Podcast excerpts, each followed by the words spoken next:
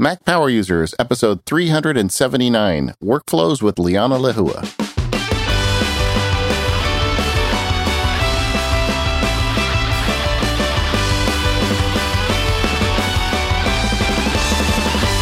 Hello, everyone. This is David Sparks, along with my pal Katie Floyd. How are you today, Katie Floyd? I'm well, David. How are you? Excellent. And we have a great guest with us today, our good friend Liana Lehua. Welcome to the show, Liana. Aloha. Uh, Liana, I feel like we've been abusing you. Uh, we've had you on the show a couple times. You taught us how to pack, how to travel internationally, and we've never actually asked you how you get your work done. So you are on the show today for a workflow show. You okay with that? Yay. I'm very excited about it. now, I, now I actually have to, to fess up to actually doing stuff. Well, well, you are. Um, I was thinking, I was thinking because you, you and I are good friends. You know, full disclosure, we hang out together all the time, and and you have an influence on me. Sometimes I see an app on your home screen and suddenly I'm using it. So uh, I thought, you know, we need to share that wisdom with the audience. Um, but before we get started on that, just a couple announcements. As this show publishes, we're just a week away from Apple's Worldwide Developer Conference, um, which is going to start the, the first week of June. Uh, I'm going to be up there attending, uh, meeting with uh, friends and clients and nerds and having a great time. Uh, I'm going to be at the relay.fm meetup on Monday. There's a big meetup there. So if you guys are going to be in San Jose for the week of WWDC, I recommend going over and getting a ticket. I'm also going to be at the App Camp for Girls meetup, which is on Wednesday night. So please come see me if you're there. I always feel a little sad, you know, when I'm there and and people uh, listen to some other show and they don't listen to Mac Power Users. I need the Mac Power Users audience there. Come on. I, I have a very we- fragile ego, gang. Just sitting in the corner by yourself, sipping your tea. Yeah. Yeah. it's, a, it's true. I need it. I need the, the positive reinforcement. Um, I have a I'll, ticket. I'll be there. Oh, excellent. Excellent. So you can meet me and Liana. That'll be great. Um, also, uh, at the end of the show today, we're going to do Sorry, a. I'm not sure. Oh, wait. Did you hear that? So I, I, was going to talk about predictions, and then my Echo started talking. But but we don't do this uh, normally on the Mac Power users. But we thought it'd be fun to to have a few predictions about WWDC. We're a week out now, so silly season is upon us, and it's infected us. So at the end of the show today, for ten minutes or so, we're going to talk about some of our favorite predictions for uh, the big announcements. And and what do we predict that we're going to do the week of WWDC? Uh, yeah, we figured it out. So we've got a a uh, feedback show scheduled that's going to release the day before WWDC. We've got a bunch of feedback. Thank you everybody for sending it in. Uh, so that'll go out on the normal schedule on the Sunday. And so they still they still have time to send it in. Yeah, yeah. Please send it in. Uh, we are not going to uh, do the usual routine where we record a show immediately after the keynote, and we're not a fan of those shows, frankly, because you don't have a lot of good information there. You just have what Apple has told you. Uh, so instead, I'm going to be walking around talking to developers, talking to Apple folks for a few days and kind of get a, a read on what's exactly going on. So our show about WWDC announcements is going to record probably two or three days after the, the keynote and then re- release immediately. So uh, that that week of WWDC, our show will release like Thursday or Friday as opposed to Sunday and it will be somewhat newsworthy, but it'll also hopefully have some good introspection with a little bit of time to, to find things out. So that's the plan. Did I cover all the bases here, Katie? Yeah, I, I, think you covered the bases. I think the big thing is, you know, we, we get that by the time we get to you towards the end of the week that you everybody's going to know what's going to be out. But, you know, with David's boots on the ground there, you know, hopefully we'll have a little different perspective on what's going on and, and we won't have talked about it together. Yeah. And frankly, not all our listeners do uh, follow every tiny bit of news on this. So a lot of folks just depend on us to bring it to them. So uh, this is a good opportunity to do so. Okay, gang, let's uh, let's talk about Liana's workflows. All right, announcements are over. So, you know, Liana has been on MPU in the past. We, we've talked about that. We also got to catch up with her at the Chicago meetup, which was a lot of fun. So, Liana got to uh, meet up with us, but then also got to meet up with, with a lot of our listeners as well, which was awesome. Um, but Liana and you have a shared Disney history, which is really why you guys love her so much. You know what's funny? Um, this is this is totally off base. I'm going to send you a copy of this picture, Katie. But like in the what what year was that parade, Liana? 1980 something maybe. It was Uh, I think it was early 90s because State Fair was my first one and that was 88, 89. So it had to be early 90s. It was the, um, the Buster, what is his name? He sang that song, the party song. Yeah, Oh, Ole. Ole. Yeah, Ole, that Ole. one. It was that Okay. parade. So it had to be early 90s. All right. So Disney had a parade in the early 90s. I think it was the 35th anniversary, and now they are 50 years old or 60 years old, I guess. So it was 25 years ago. Um, I was working on the Mark Twain steamship. So I had my Mark Twain costume on. I was backstage, you know, having a cool drink. And the parade folks were all sitting around waiting to start the parade. And this very nice, uh, uh, small Asian lady, uh, dressed as, as, uh, as Mickey, or I guess Minnie actually, Mini, yeah. Minnie uh, with the with the mask off. I was just standing there, and and I made friends with her. And I said, "Hey, can I get a picture with Minnie?" I, I never did this while I worked there, but why not? I had a camera with me that day, so she was super nice. Put the pic, the hat on. Or the the I I'm using the wrong lingo and I, I don't want to get you in trouble. But, but anyway, Liana at the time was Minnie Mouse, and and so we were complete I was very strangers. good We- friends with Minnie Mouse. That's the that's the legal jargon. Not legal, but that's the. I was very good friends with Minnie Mouse. Okay, so Liana was very good friends with Minnie Mouse. So she was nice enough to get the the rig on in like 90 degree Southern California weather and take a picture with me. And I've always loved that picture. And after we became actual friends later through our geek association, it occurred to me that that was you, and we we figured it out, and that actually was you. So our friendship goes back a long time. I I just sent you a copy of that picture recently. So uh, So that was a long way of telling Liana worked for Disney. Uh, not only did you work as friends with some of the characters, you actually end up went into web development for Disney at some point. I did.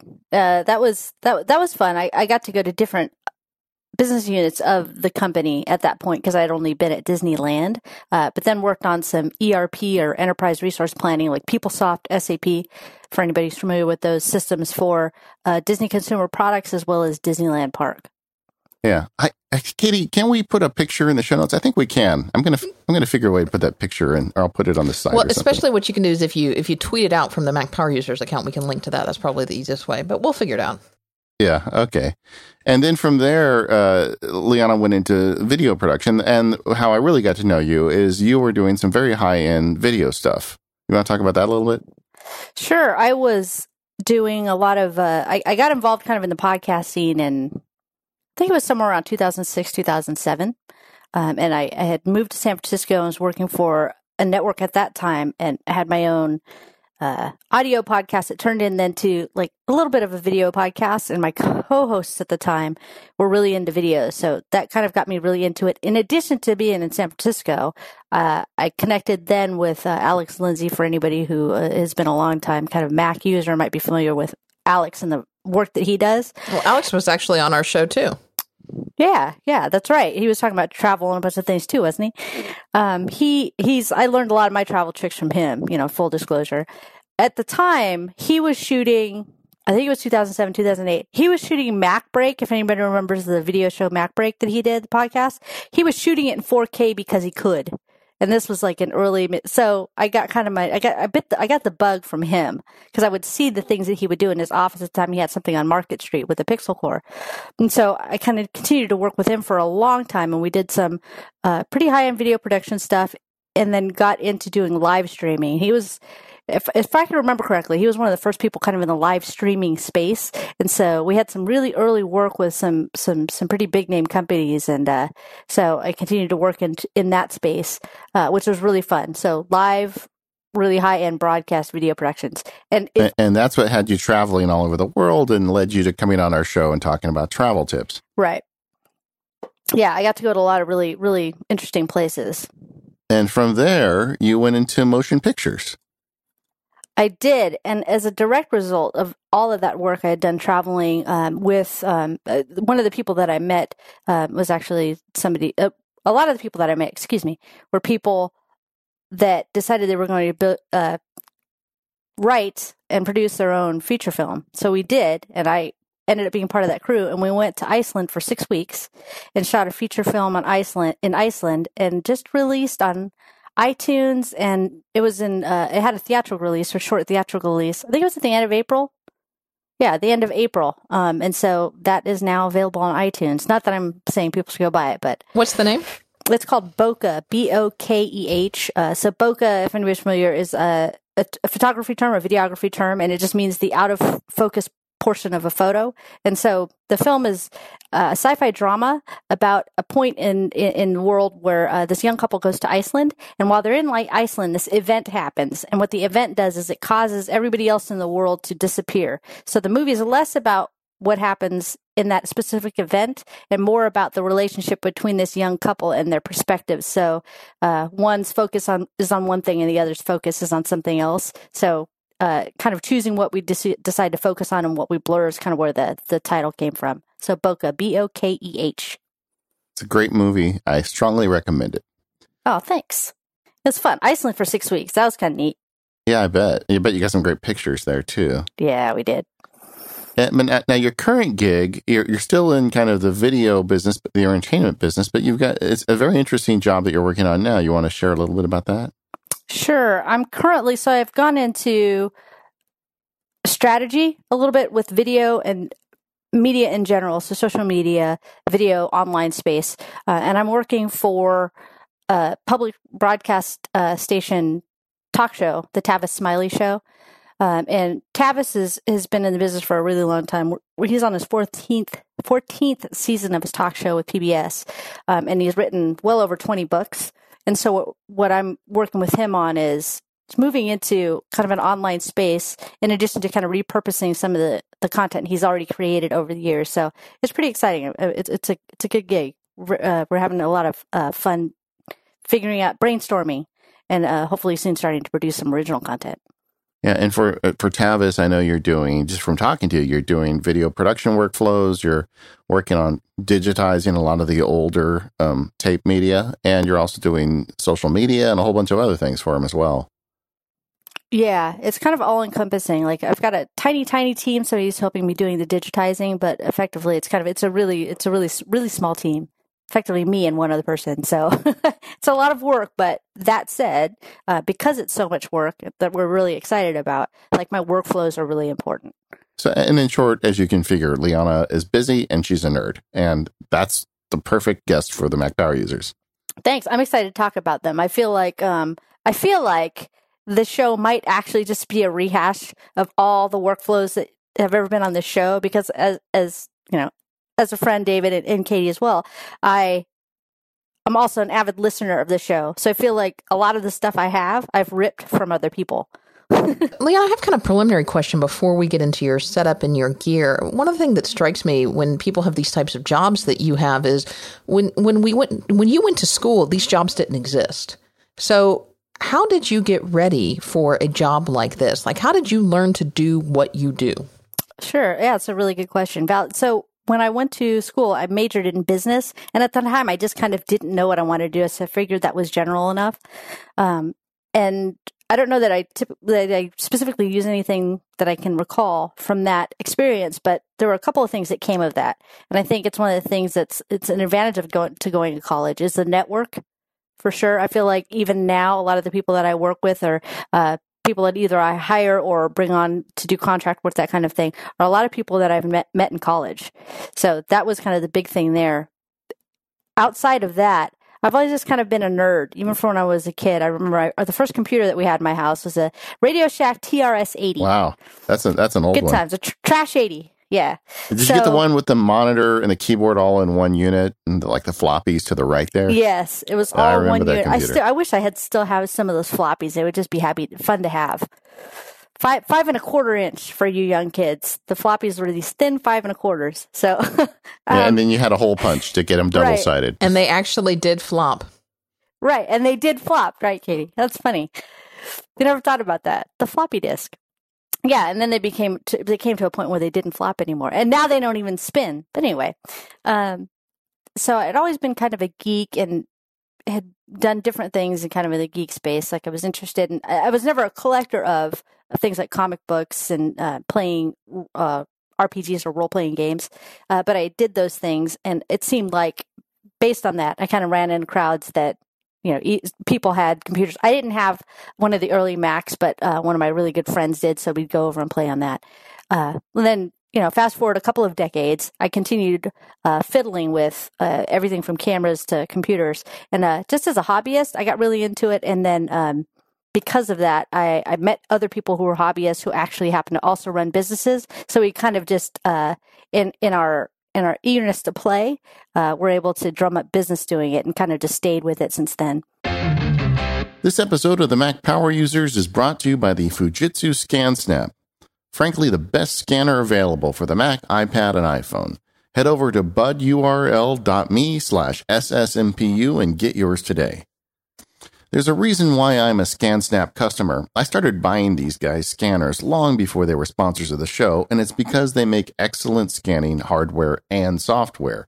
If you've got a pile of documents sitting on your desk, the ScanSnap will take care of that for you. They've got hardware for every need, like the IX500, which is a full size scanner that sits on your desk, or even something as small as the IX100, which is the ultimate in portability. It can fit in your purse or your briefcase and can take a 300 DPI scan in just 5.2 seconds. If you need a new scanner, don't think twice. Just pick up one of these. You'll love it. We hear from listeners all the time that are happy ScanSnap owners. Today, I wanted to talk about the ScanSnap Cloud. Now, if you've already got a ScanSnap scanner, specifically the IX500 or IX100, it's got the ability to network built right into the machine. And the ScanSnap Cloud allows you to plug in your scanner anywhere in your house or office. You can scan from there and it will automatically then upload it to the cloud for you. As to exactly which cloud you upload it to is up to you. I send mine to Dropbox, but it also supports Box, OneDrive, Shoebox, and a bunch of other services like Evernote and even Google Drive. The point is, you can have your scanner unattached to any computer and still get all your documents scanned for you. With the ScanSnap Cloud service, it even has the ability to pre sort the documents for you. It can recognize letters versus receipts, for instance. The Fujitsu team's been really working hard on the ScanSnap Cloud, and they just came out with a recent update that makes it better than ever. So I recommend giving it a shot and seeing what you think. For the last month, we've had our ScanSnap scanner down by the trash can and recycle bin. So when the mail comes in, we can scan everything uh, using the ScanSnap cloud and then immediately recycle and trash the stuff that needs to go away. It's a great service and just one more example of why I can easily recommend Fujitsu ScanSnap scanners. These guys don't sleep. They're always trying to make the product better. To get your new scanner today, head over to budurl, that's B-U-D-U-R-L dot me slash SSMPU for ScanSnap Mac power users. So budurl dot me slash SSMPU. If you end up getting it somewhere else, send them a tweet or a note. Let them know you heard about it here on the Mac power users. And thank you, Fujitsu, for your longtime support of the Mac power users. So you've come a long way probably since your Trash 80. I, I can't imagine that uh, anything that you do now um, you know can re- run on on any of those tools. I mean maybe you could type a few few lines of text but the types of, of work that you're doing requires a lot of power. So that begs the question what is your current setup? Yeah thanks. I um the i, I haven't upgraded my macbook pro um and i know potentially we're going to talk about this later because i'm waiting but i've been waiting since mid 2012 because i'm still running a 15 inch macbook pro retina from mid 2012 that still is super powerful. I have to say that you know, for the most part, uh, the thing that I have the most issue right now doing, uh, as David mentioned earlier, one of the things I'm doing is I'm taking old footage from digibeta tapes and digitizing now. We're digitizing it at uh, what's called a ProRes quality, and it's 10 uh, bit uncompressed. And so I can't play that from my laptop unless I'm running it from an SSD. Um, so that's one of the kind of the immediate limitations and my excuse to buy new if they announce, please announce at WWDC new MacBook Pros. Does, does your laptop not have an SSD in it? Um, it does. Um, for some reason, um, whenever I've tried to, I can play back. I can't work on it, so I can play back. So uh, uh for some reason, I can't. Um, I can't work with the footage. But the footage, as an example, like one show uh, that's a 20 minute show is 350 gigs uncompressed. When I put when I compress it down to a really low res but high quality file, it gets to 20 gigs. Like it's super huge. Sounds like a bus problem. Maybe you just can't. It's not that the the drive can't the drive can't deliver the data through the bus fast enough for your your uh, Mac to to see it. Yeah, that's a good point. I probably I I haven't really spent a ton of time doing it. I'm just looking an excuse to buy a new laptop. Yeah, it's, the, look, I, you're never gonna, we're never going to argue with you on that point here on the Mac Power Users. now, just out of curiosity, obviously Apple totally refreshed the MacBook Pro line last year, um, but a lot of Pro users, yeah, I bought one and uh, it's all right, um, but a lot of Pro users weren't thrilled with the MacBook Pro line refresh. Was there a particular reason that you held off last year, and or what are you hoping for this year? Um, I want to say that I feel like I was just being more sensible and just didn't want to upgrade just because uh, I was at a point where I could. But this, but uh, but I think that um, I felt like what I was running at the time was sufficient for what I was doing, and the uh, touch bar is just something that's not compelling to me. I think it's just the way that I work right now. Even still, after after the, all this year of it being out, I can't figure out how I would use that. So it wasn't compelling enough for me to upgrade since my machine was running well enough for everything else that I was doing. You know, I don't know if I've heard anybody praising the touch bar that they just love, love, love it. Um, and I'm sure we've got some listeners that probably do, but I, I don't have a problem with it. But in hindsight, I really don't use it that much because I don't look at my keyboard very often. How about you, Katie? Do you, do you use it the touch bar much? No, I don't. I don't use it at all. With the one exception possibly being Touch ID, but the, when I use my computer primarily at my desk, it's it's on a riser, and I'm using a separate keyboard. And even when I'm not using my computer at my desk and I'm just using it as a laptop, it's I, I just I don't use it. Yeah, I don't really have anything against that. I like setting the the brightness and the music controls with it, but I don't use it a lot for app controls. Like if I want, you know, like Pages has the button to make the text bold, but Command B is a lot faster than, you know, finding a button on the touch bar. Yeah, I like keyboard controls as well. So yeah, I, I, don't know if for some reason I don't know why I'm so excited to upgrade this year if they announce something because the truth is for the most part the laptop I'm using works. And for the thing that I was telling you about, if we're working from super high res files, there's a machine at the office, and actually it's just the um, it's a 5K iMac, and love that thing. That thing's beautiful. Um, so we work from that when we're doing when we're doing stuff with that that particular footage. You have you, you have another Mac too, though, right? I do. I have I have an 11 inch MacBook Air. Thank you, David. Um, the uh, I, bought, I bought David's MacBook Air. I was missing a MacBook Air, so I used to own 11, 11 inch MacBook Air, um, and then I ended up selling it because I just kind of never used it. Um, and at the time, a lot of the work that I was doing uh, was processing video. So I'd shoot video, and a lot of the jobs that I did where I was traveling around the world, oftentimes I had to ingest media, and there were oftentimes when I had to cut it and upload it, just do different things with it. So I, I really needed a MacBook Pro. Um, and so in the last maybe six months or so, I've, I've noticed that I don't necessarily need to carry my MacBook Pro because I'm not doing things anymore that really require that much power uh, as I'm on the go. Um, so I ended up purchasing the 11 inch MacBook Air, which I love, which is the thing that I carry. It fits in my purse.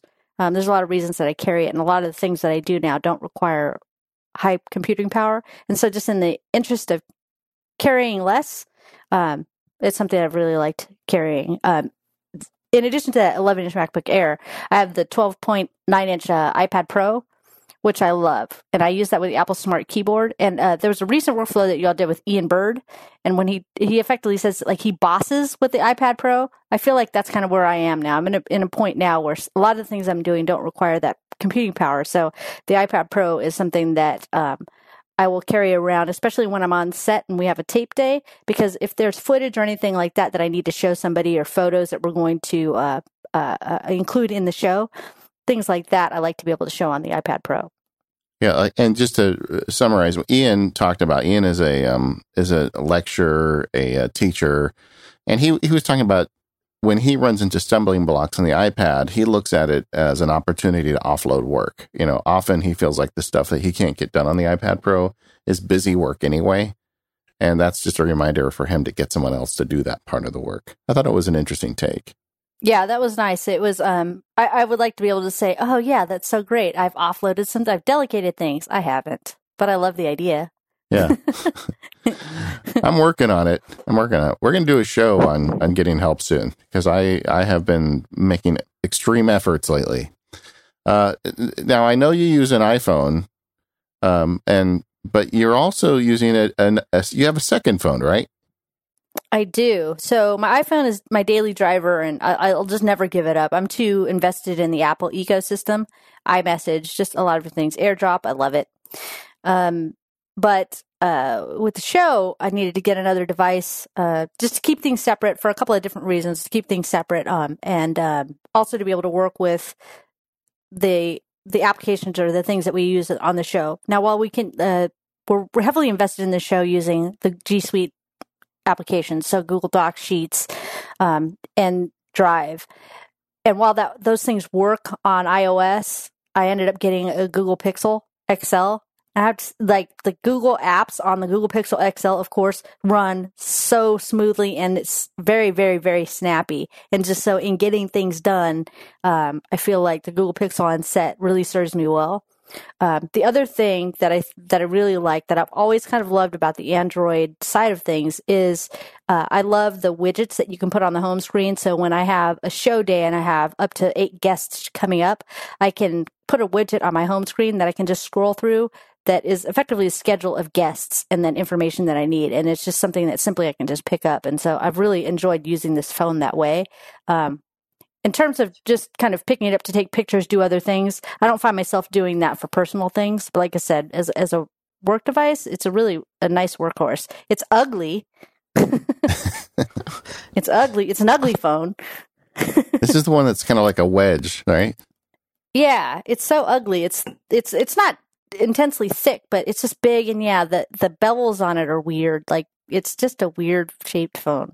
Do you um use it as a phone at all, or is it just purely kind of as a access to Google to, and you know internet connectivity type device? I use it purely as as as the, the latter. Um, I use Google Voice, and so uh, and and I use that kind of as my primary number. And so the phone does ring because I'm connected through that Google Voice number, but I never pick it up. I always pick it up on my iPhone. I, I was just wondering because I've I've heard a couple of people who do the same or similar things that you do, and I just wonder. I don't know. I, this is naivety on my part.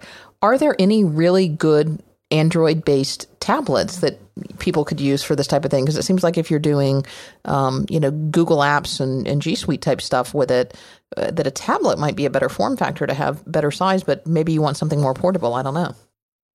Yeah, like for the Google Pixel, I like just having something more portable. Um, I I don't. While we do a lot of work in the Google Apps, if I'm doing at work work, I'm doing it on a laptop or the uh, oh, uh the 11 inch MacBook Air or my MacBook Pro. Um, a lot of times it's just I need to be able to look things up or just quickly update pieces of a doc or that kind of thing. So a lot of things I'm doing um, that I wanted the Pixel for was stuff that when I'm on the go. Otherwise, I'm really in front of the computer doing the intense, more the more intense stuff that has has to do with those apps. I, I want to go down a brief rabbit hole on Android here because we don't have guests often that have much experience with Android. Um, the first question would be, uh, as a Mac user, uh, how easy is it to use an Android phone as opposed to an iPhone? I mean, does it get in your way, or you know, does the fact that you've got a different operating system affect you in any way?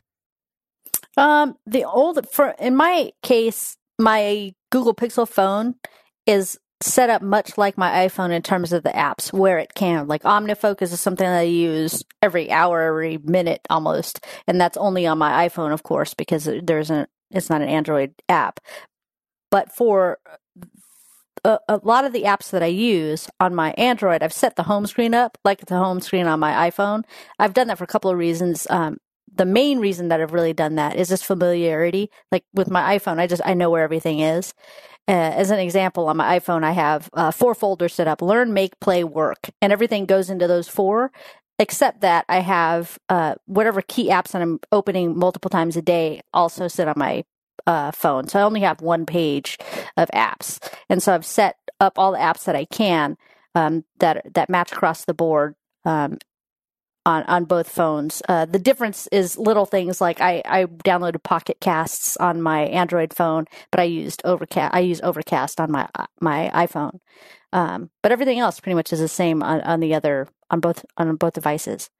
The second question is, what is Android doing right that that iOS is not doing right? I mean, are there anything? I mean, you obviously, like you talked earlier about, the widgets are helpful to you. Is there any other experience that you find on Android, you know, that that you wish was on iOS? I don't think so. I, it's it's one of those you got to be careful what you wish for, right? Like the problem I think with Android is is is that you can kind of do whatever you want to it, but that's also one of the things that I love about it.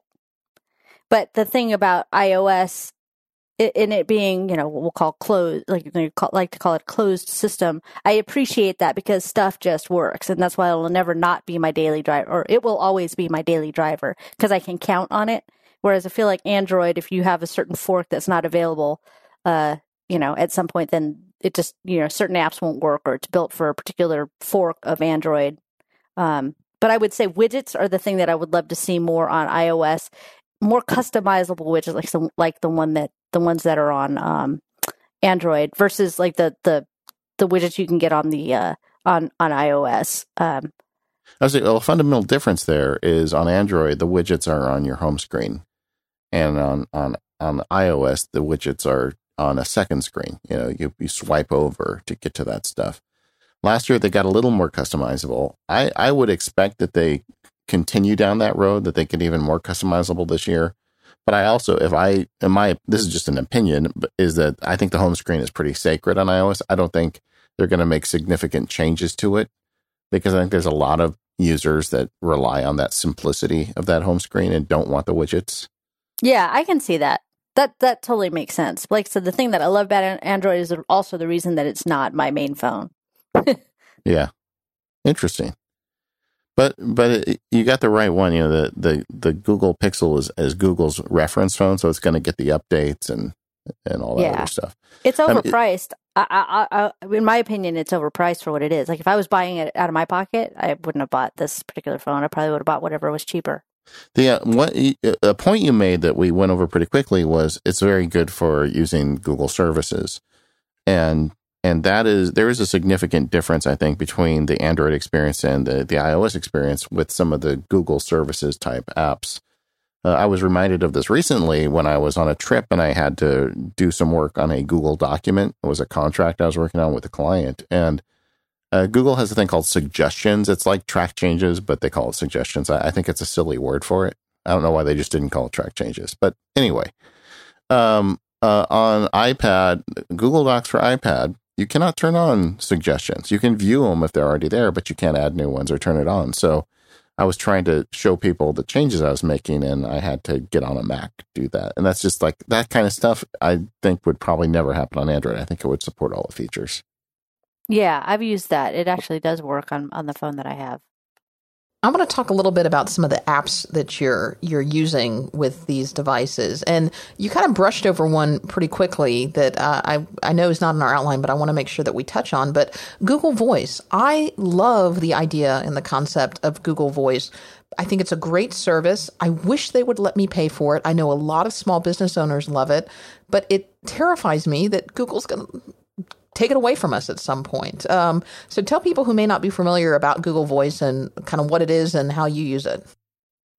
Okay, great. Yeah, I I agree with you. If I could pay for it, I would rather pay for it. I'm also afraid it's going to go away. Fortunately, and a knock on wood, it's me knocking on wood, that uh, it doesn't go away now that we've spoken about it. But um, oh shoot, I use it, we could have done that. it's not our not. fault if it does. Not. It's not our fault. Don't blame us. We um, we'll just blame everything on Leo Laporte because that's what usually happens when he buys something new. Doesn't that still happen? Um, the Google Voice I use it's tied with uh, Google services, so you have to create a Google account and it's effectively a free phone number that you can get. You can do use it one of two ways. You can either use it as a standalone number that you then um, forward to whatever you want to. It can be a home phone, it can be a cell phone, it can be anything like that.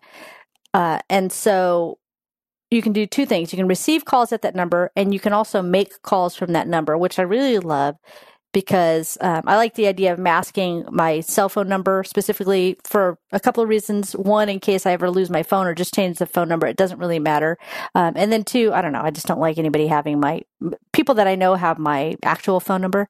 Uh, so there's something nice about being able to uh, use Google Voice as a way to kind of route people uh, away from from from reaching you um, in in a not not necessarily just to not reach you, but like if, if I'm at a point where I don't want to be disturbed or just to be able to kind of control that. Um, the other thing is that there's a web app. There there's a web app, there's an Android app, and there's an iOS app um, that you can use to facilitate your calls to receive and send. So if I want to make a call, I can also use that app or online to make. Right now, I think it's just domestic calls to the United States. Um, but that um, I can call out, and the number, my Google Voice number, is the number that gets um, broadcast as the number that I'm calling from. Um, but it's slick. Uh, the thing that they don't have down is uh, when you receive a phone call and somebody leaves a voicemail, Google tries to transcribe those messages. It's horrible. It's it's, It's not hilarious. working at all. It's, It's, not really horrible. funny. It's hilarious. It's Yeah. great. It is pretty funny. But I love using it because, uh, as you mentioned, Katie, just real quick, sorry, David, is that um, that one number I have pointing to the, my two devices. So the when somebody calls me on a Google Voice number, my iPhone rings as well as now my Google Pixel rings. And actually, if I and if I had a home phone, my home phone would ring, but I don't have a home phone anymore. But it's nice to be able to kind of just give that one number and everybody can call it. I was going to say, I know a lot of um, small business owners who use this, and Google Voice like is their work number, um, particularly if they're out and about and they need to be able to take calls on their cell, but they don't want people to have their personal cell phone because you can set. It's very smart. You can set automatic rules like you know send calls through between the hours of 9 a.m. and 5 p.m., but between 5 p.m. and and, and 9 a.m. you know send them automatically to voicemail, and then you'll still get those voicemails, but you know you can have it where you won't get work calls on your cell phone if you use Google Voice as your work number. Um, my brother and his wife are both teachers, and they say all the teachers have Google Voice numbers that they give to students or that they give to parents of students, um, where they can set because a lot of times you know parents aren't available during normal school hours, but they set like a couple of hours during the day where they're available for parent calls or student calls, and you can also receive text on it. Um, but it allows you to keep keep some separation, keep your personal number private, um, but still have a way for people to communicate with you. And you know, I think it's I think it's a great service. Um, there there are some issues with it. You know, sometimes there can be some lag, um, and I know David, you ran into some of that and, and had to ultimately ditch Google Voice. But um, yeah, I I really wish that there was a Google Voice service that I could either pay for or get as part of a Google Apps account that was a little higher level of service. And you know, maybe somebody from Google is listening and get on that. And when I opened my own law practice, I started with a Google Voice account, and, and I liked it for all the reasons we talked about, especially the customization and it's just a lot of, of dials you can turn on it. But the one dial you can't turn is quality. And I was having this problem because my phone calls are usually routed from Portland. There's a service I use up there that answers the phone for me. And uh, quite often I'd be talking to someone and it was like radar on that old show MASH, you know, like it's know, Sparky, can you hear me? It was like a delay and it was just bad. So eventually I switched it to a different service. Yeah, but I love it. Yeah, I, I get it. I mean, I know a lot of people love it. So, and I would have preferred to keep using it because it's always a pain to switch your phone around. But it's just, and, and the new service I'm using doesn't have nearly the number of controls Google Voice does. But, but when I'm on a routed call, it works much better. So, what what other services are you using um, besides Google? You mentioned the um, the entire um, G Suite um, apps. Um, yeah, I'm using. Uh, we're using the G Suite apps, and then some of the. I have some hooks tied into the G Suite apps that I really love. So between uh, G G Suite apps, uh, specifically uh, Docs and uh, Sheets, are the things that we use most. And the thing that I use uh, with me and my one person team, so two of us, is uh, Trello for Teams. Um, and for anybody familiar with, not familiar with Trello, uh, kind of project management. Um, is that how how it's described? I, I'm actually I don't even know how it's described, but it's a web based uh, tool. There's also there are also apps for Android and iOS um, that allows us to organize or uh, organize project as an, projects as an example. We can attach uh, files, uh, create to do lists, delegate things, um, all in that all inside of Trello. And so the way that I use it is I use Zapier and I use some some workflows from Zapier that if somebody creates a calendar event on a particular calendar of mine, then it creates a Trello card. Um, as an example, if we have a guest coming on the show, the executive producer will add that person to a row in a Google Sheet, and when that when a row gets updated in Google Sheet, it automatically creates a card in Trello for me, so that I know that there's some guest research that needs to be done um, for any social or any kind of the uh, the events that we want to, or excuse me, the uh, uh, collateral that we want to create, whether it's a video or do some kind of social call out, that kind of thing. Um, so that's been really slick. So in addition to that, uh, if I'm on my phone, I use workflow in that same same way. Um, I'll add something to uh, uh, I use drafts a lot on my iOS device just because for me it's a simple. I like being able to just say I'm going to add something to drafts, and then in drafts you can kind of send it anywhere. Um, and so I really really like that. Like while I can input an event in Fantastical, uh, I can do that. But there's something about me always just knowing that I can go to drafts and do whatever I need to do with it. So uh, I want to just unwind that a little bit. Uh, you talked about so and use workflow to create new Trello projects. Um, yes. Um, I'm trying to think of one that I have set up now. Um, I can uh, take different text that I input and I can split it by line into separate Trello cards. So a lot of times I'll do that from my phone because somebody might say, uh, here's a list of guests that we have coming on. And if I happen to have my phone with me, I can go to drafts and I can say, uh, or I can say, um, or I can go to workflow. Workflow, I create this through workflow. Um, I'll put the name of each guest on a separate line.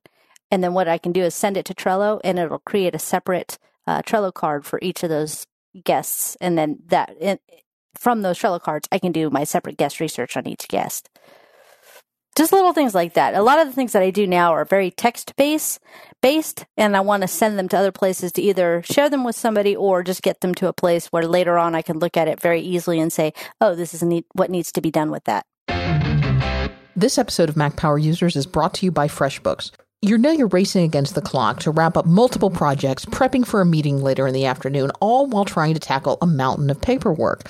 This is life as a freelancer or someone who owns your own business. I know, I get it. But you know, our friends at FreshBooks are here to make it a little bit easier for you. And though they understand that the working world has changed and the growth of the internet, there has never been more opportunities for the self employed.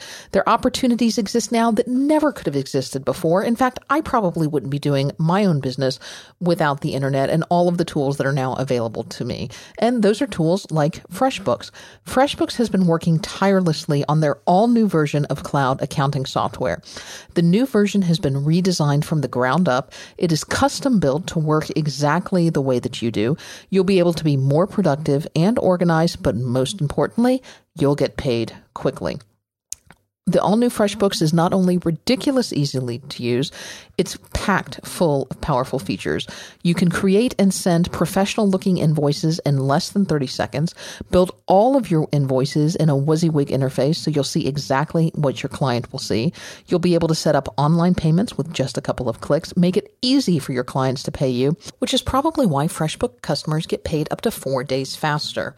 You'll also know when your client has seen your invoices, no more guessing games, and Fresh FreshBooks has an all new notification system that you can think of as your personal assistant. So every time you log in, you'll get an update with what's changed with your business, what needs your attention, and all of these features are coupled with a beautiful redesign focusing on simplicity and clarity. So if you want to know how your business is doing, FreshBooks can tell you. FreshBooks is offering MPU listeners a 30-day unrestricted free trial. To access it, just go to freshbooks.com slash MPU and enter Mac Power Users in the How Did You Hear About Us section so they know you came from the show. So head over freshbook.com slash MPU and thanks FreshBooks for the support of the show and all of Relay FM. So, kind of going through your workflows, I understand um, that dictation has um, a place in your workflows. Tell us a little bit about that. Um, yes, it does. I do a lot of driving, and so because I do a lot of driving, I, oftentimes I have a lot of things going on in my head, and uh, you know, being able to dictate those things. What I used to do was just use a voice memo um, on the iPhone, but then I would have to transcribe that or do, you know, I would have to take another step. Whereas with uh, dictation, I use Dragon Anywhere, and it's nice to be able to, even if I have to clean it up, it's nice to have some texts to start with, but also I have the ability to send that to somebody if there is somebody that I can just send this to and they get the gist. If it doesn't, you know, for the most part, my text comes out great. If it doesn't, then you know the person can still get kind of the gist of what, what I was saying. So it kind of eliminates steps, but also lets me get things out of my head um, in, in, in an actionable way. Now, Dragon Anywhere is the monthly pay for service. I know David's talked about the fact that, that he uses that. How are you capturing all of that text? Are you just dictating to a note? Are you dictating to a, a blank pad and then cleaning it up later and moving stuff where it goes? Yeah, I just dictate to a note. Um, I don't do anything super fancy with it.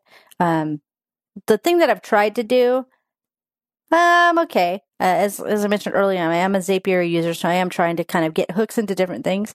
But I've realized that if I just use apps, if I started to use apps the way they were intended originally, kind of bare bones, if you will, uh, I have fewer things that are allow themselves to break or that I have to troubleshoot. So I'm trying to do that more. Just use kind of the native function of of some of the apps. I feel like I, I'm good at breaking stuff because I'm always trying to do 50 things with something.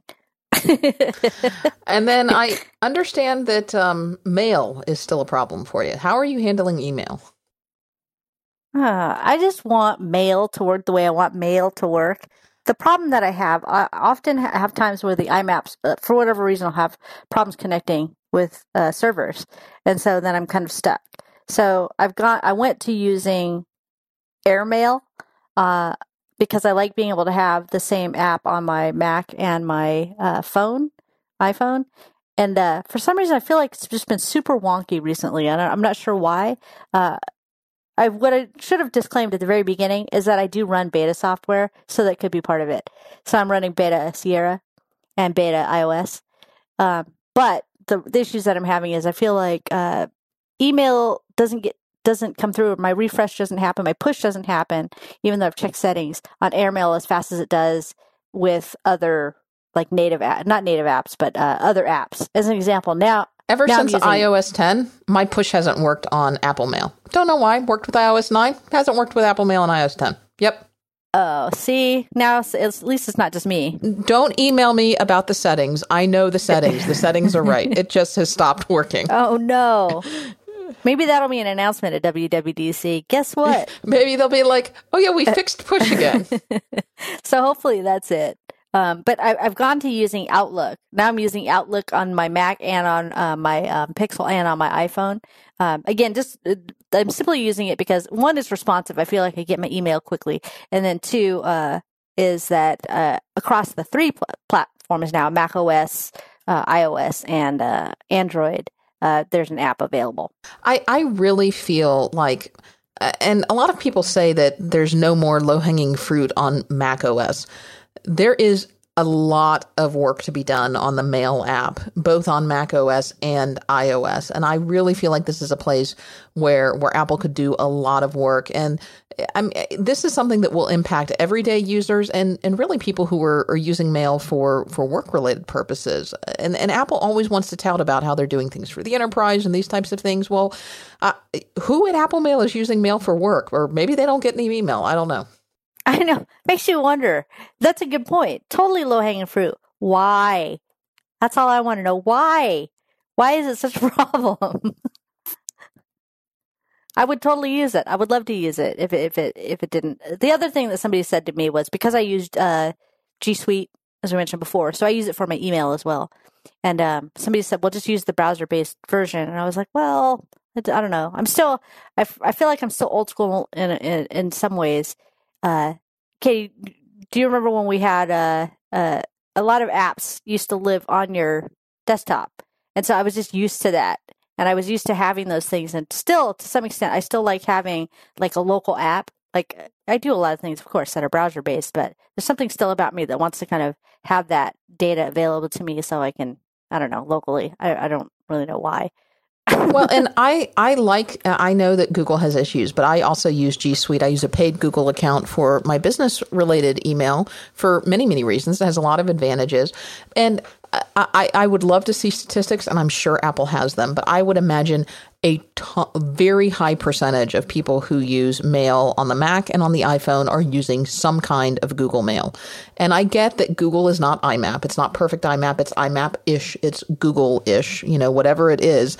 But Apple has got to figure out whatever wonkiness is going on and make Apple Mail just work properly with, with Gmail. It has to be a priority.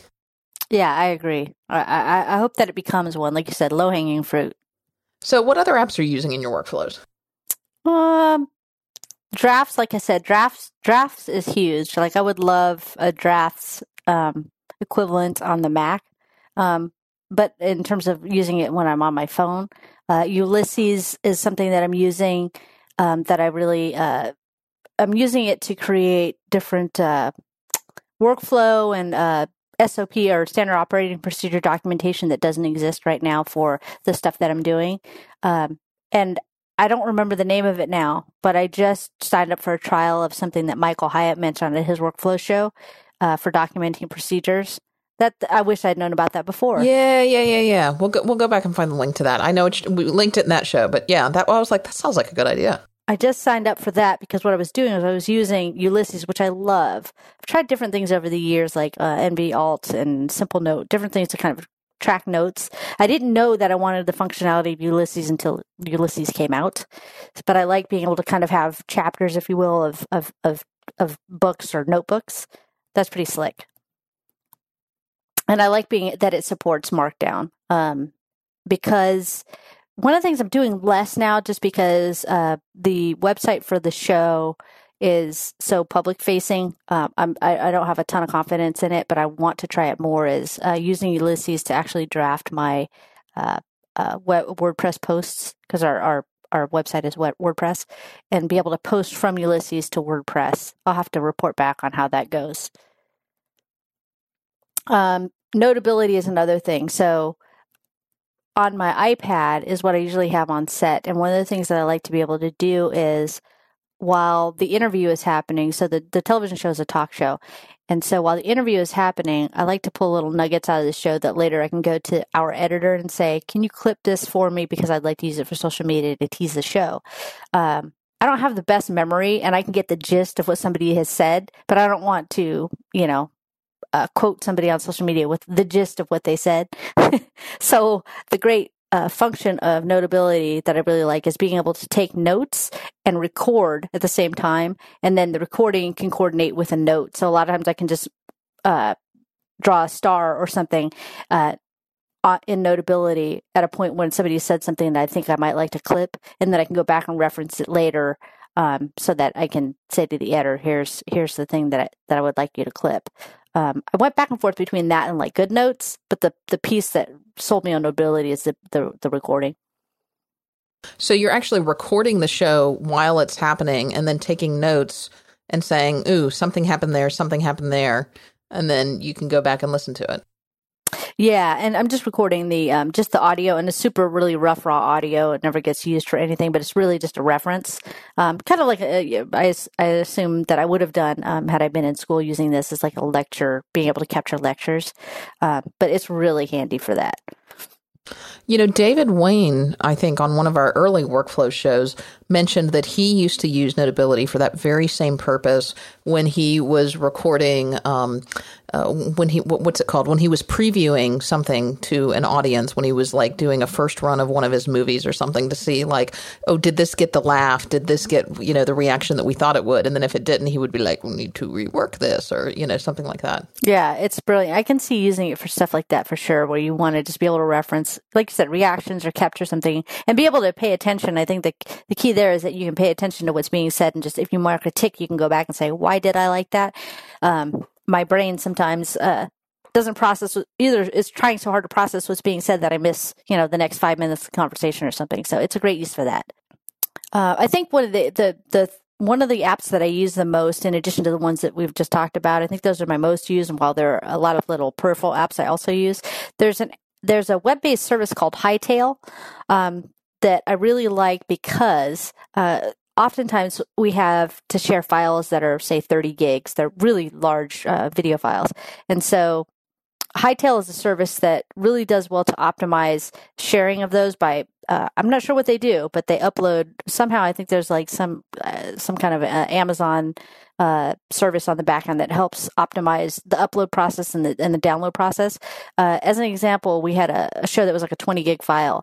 And just as a test, we uploaded it to Hightail and then also used a shared folder on Dropbox that in a, a in a Dropbox account that had nothing in it, and it was one of the like 100 gig um, uh, accounts. And so there's nothing in it. So we said, let's just take these blank accounts and see which one processes faster. And we did a couple of uploads. Hightail uploaded like 20 gig file and say, I think it was like eight minutes or nine minutes.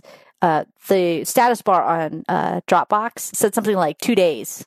And while it didn't end up taking that long, it was an overnight process. So what what I've realized is that Hightail for us in sharing these really high, uh, these uh, big files, Hightail is something that I use on a regular basis. Yeah, I think Hightail used to be YouSendIt. I think so too. Um, I, I, feel like I, have heard that as well. I, it was something else, like we transfer YouSendIt, but yeah, I think it was YouSendIt. Well, Leanna, we know you do a lot with video. What about photos? How are you managing those, especially with multi platform devices? Um, yeah, so for photos, I do a combination of taking photos with my iPhone and with my Google Pixel, but the place that I'm uploading all my photos is to Google Photos. The reason I do that is because uh, I have um, producers that need access to these images to share with uh, guests from the show. And so, um, being able to make those available to them immediately and then they can edit, do whatever they want to them, um, is something that, um, has been a requirement. So the idea that I would get something and then just text somebody as I get them, I just take them. A lot of times I'll burst, I'll take a bunch of them and people can pick whatever it is that they'd like. Um, so that makes it really handy. Um, the Google Photos is kind of the, the joiner there. Do you, do you see a difference between the iPhone and the Google Pixel in terms of the way they take pictures? I mean, do do either one of them favor you for one reason or another? Yeah, I feel like so with the iPhone, I feel like for portraits, if somebody's not moving and I'm doing a proper portrait, of course, portrait mode on the iPhone, nothing can beat that. Um, and the zoom is better on the iPhone. So if I ever have to do it, I try not to do it too much because zoom on the on any kind of electronic zoom or optical zoom is just not that great, right? Yeah, you can get yourself in trouble that way. Or digital zoom, excuse me, digital zoom. Yeah, it it just it's it's never it's never good luck. And I feel like the the iPhone has performed a little bit better when when it's when I'm in low light, and a lot of times we're on set, and the set is dark. The stage is lit, but the set is dark. Um, and I just feel like uh, the iPhone performs better there. Anytime doing something that's well lit, where it's like kind of a landscape look, a lot of times I'll use the Google Pixel. For landscapes, I feel like the the color is more true on the Google Pixel. Uh, if I did a when I did a comparison, I have a photo that I took at the beach, and it was a sunset at the beach. The iPhone one was way more vibrant. It also looked almost a little fake. Whereas the Google Pixel photo out of the camera to me looked just it, looked very real. It still looked really nice. It didn't look real. To, like I didn't have to do a lot to it. Um, but for landscapes, the Google Pixel really um, shines there. But for everything else, people for sure, uh, the the um, the iPhone now, the Google Photo service itself, people really love that service for sharing and organization and AI. Do you use, other than the sharing, any of those types of features? I do. I really like um, the for Google Photos. Well, you know, actually, I guess I haven't really used any of those additional photo uh, functions. I really need to look into it because I think um, the other thing that was appealing anyways in terms of getting the Google Pixel phone is that uh, all of my photos I can save there. I can save the high resolution, unlimited uh, space to save them for the life of you know me using me having this phone anyways. Um, so I kind of like that, but I do need to look into using some of those other functions. I use the sharing function, so when I create an album, it's easy for my phone to create an album and share it, and then continuously upload to that particular album through the course of like a day for a show, and then to then share it out with uh, with guests. But I haven't used any additional things, but I need to look into that for sure. But I like it because it's it, you can use it anywhere. The the disadvantage of being able to use iCloud photo sharing, right, is you have to have an iCloud account. Yeah, and, and the the diff- there's a couple of distinctions there. Number one is because you have a Google Pixel phone, that's why you have the unlimited uh, any size photos if you're an iPhone user and you don't have a Google Pixel phone, which is probably most of us, uh, you got to pay for that. They, they have a, a, free service where you can download. I think I want to say is it 15 megapixels. they've got some some limit as to what the size of the image is, and uh, you can't go above that without having a paid account. So they'll optimize something you upload that's bigger than that. Now, that the reference you're making to services is this idea of being able to search your library uh, Google uh, does that very well. So, and and the reason they they do that partly is that they have this big algorithm that looks all the pictures and looks at what people are asking, and then it it's a feedback cycle that gets stronger and stronger as it goes through. So if you want to look through your library for pictures of stormtroopers and you type in stormtroopers, there's a good chance the the Google um, search will find it. Does Google search know what a stormtrooper is? I, I would like to know the answer to that. Uh, you know, it's interesting. They they know what a Wookiee is because I searched it, but it All got right. confused with dogs. well, that's that's understandable. At the time I searched stormtroopers, I did not find them, but I'm assuming by now it would because of the cycle. But but you have you have plenty of photos of stormtroopers in your library, I'm sure. I know I need to go back in. I'm getting ready to update the the photos video field guide in the next few months. So I'm I'm starting to kind of spend a bunch of time with this stuff. But the um the, with with the with the iPhone, you get that as well, but it's all done on device where um, Apple has put that algorithm together, and your phone is actually searching and indexing for you, as opposed to having a server somewhere in the Silicon Valley or somewhere else doing it for you through Google for users, the advantage is the you know Apple's not looking at your pictures to do all this indexing. Uh, the disadvantage is I don't think it can do it quite as well because they don't have these massive server farms and and all that feedback. All that being said, one of the things I've noticed is I rarely use the feature of searching through my library to find pictures of dogs. I You're always looking for Wookiees. yeah, or, or Wookiees. Yeah, or Wookiees. I mean, when I want to find a photo, the way Photos does displays it with kind of, you know, where it shrinks down to the years and you can kind of see the little schemes and just kind of scroll and point. I find that just about as fast a way to find pictures as I need. Um, and so that's my question to you two. Are you guys using that search feature to look through your Google or your uh, Apple Photos libraries? I don't. When I take photos, when I take photos, I'll often create albums right away. Because the only reason I feel like I would ever do that is if I was looking something for an event or a, a like a daytime specific thing. And I guess I have one offs, but if it's that you know something significant, I'll create albums for things um, on the iOS side, and then I can share them later. we had a birthday party for my sister in law, and my daughter was making her something. She wanted a bunch of pictures of my sister in law, and she says, "You know, I need to find pictures." And and I I just opened up my iPad and I typed in her name, and it does the facial recognition in addition to the object recognition. And I was really impressed with the number of pictures it found. At First, of the accuracy of finding pictures, there weren't a lot of false negatives or false positives, and um, you know, and it was impressive when you stop to think about it. It's doing all of that on device. Uh, it, it's really great to see those types of features finding whatever device you're using, whether it's Android or iPhone. You know, just having the ability to search through like that is pretty cool. That is a cool feature. I like that a lot. I'll have to start using that more. You think you will, you think you will, but you you got to Right. find a reason. That's that's the thing, right? Now, now, what are you using to edit your photos with? Um, I do a combination of a, of, of a couple things. Um, I use the Adobe uh, Creative Cloud for a lot of things, for kind of more of the heavier lifting. And because I use Adobe Creative Cloud, a lot of times I'll use uh, Lightroom on iOS as well as uh, on my Mac. Um, and um, for for bigger projects, I kind of use Adobe Premiere Pro for video editing.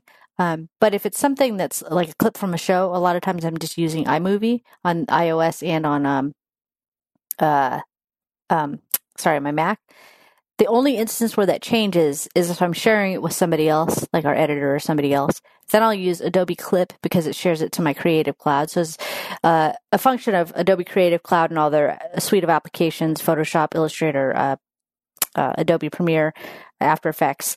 Uh, when you share something to that cloud, um, I can make it available to somebody else. Um, I can share a library with them. So if I'm sharing a clip from a show, a lot of times I'll use Adobe Clip on my phone, um, so that that immediately happens. Um, otherwise, like I said, I'm using iMovie. What what do you think about the Adobe apps on iOS? I've never really heard anybody that's super excited about them. I'm super excited about Lightroom. Um, I think they just haven't invested heavily in being uh, the thing that replaces iMovie's example for video.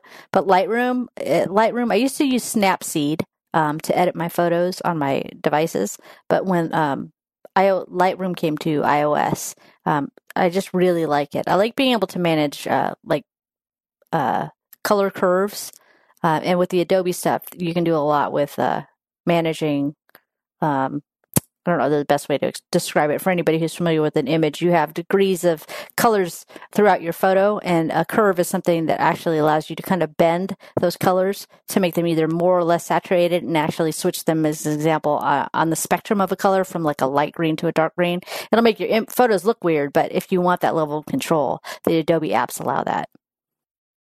Now, you've mentioned a few times that you use um, iMovie. Could you explain that further? Sure. Um, if I'm if it's something that I'm just using for myself, like I'm going to share something on social, um, a lot of times I'll take the uh, the clips that we have, and they're often cut down. I use a uh, QuickTime a lot on my Mac as well. Um, so if I take a clip, uh, the way that I get them from um, my uh, digital imaging guy is as a an as an MOV, and um, a lot of times I'll put that pull that into uh, QuickTime to just do a really quick trim, just because it's simple. Command T, trim, cut it, send it yeah, out. it's, it's real easy to cut pieces of video in, in QuickTime. Yeah. Super easy. And then I've got. Uh, Although, uh, do you have a trick for getting like um, the the playhead at the right spot? I find sometimes that's kind of difficult. Um, you know, I'm fortunate right now that I get um, that I get the clips the way that I want them. But if if not, then I actually pull them into iMovie, and then a lot of times I'll just look at the uh, the audio because you can tell by the audio of something, you know, where somebody starts or where there's no there's no nobody talking, and so that helps me a lot with my. The other trick is it's a video trick. If you know you're going to start something, and you do this loud clap, and then that shows up in the audio. So I use the audio part of the clip a lot of times to be able to see where it is that I want to grab something. All right, but I interrupted. So so you get that into iMovie, and then So I get ju- that into iMovie, and then I can do different things. I can stabilize the video. I can fix the audio. Unfortunately, um, where we shoot, uh, sometimes there isn't a lot of room. So sometimes in a room that has a fan, or I have to go outside. And so in iMovie, it's super simple to reduce hum or loudness. Um, and and then uh, export that for sharing to Facebook or YouTube. Um, in iMovie, the other thing that I do is we've got um, an end card that just shows uh, just information about the show, where to watch it, um, and so I tag I add that onto the end of all of our videos.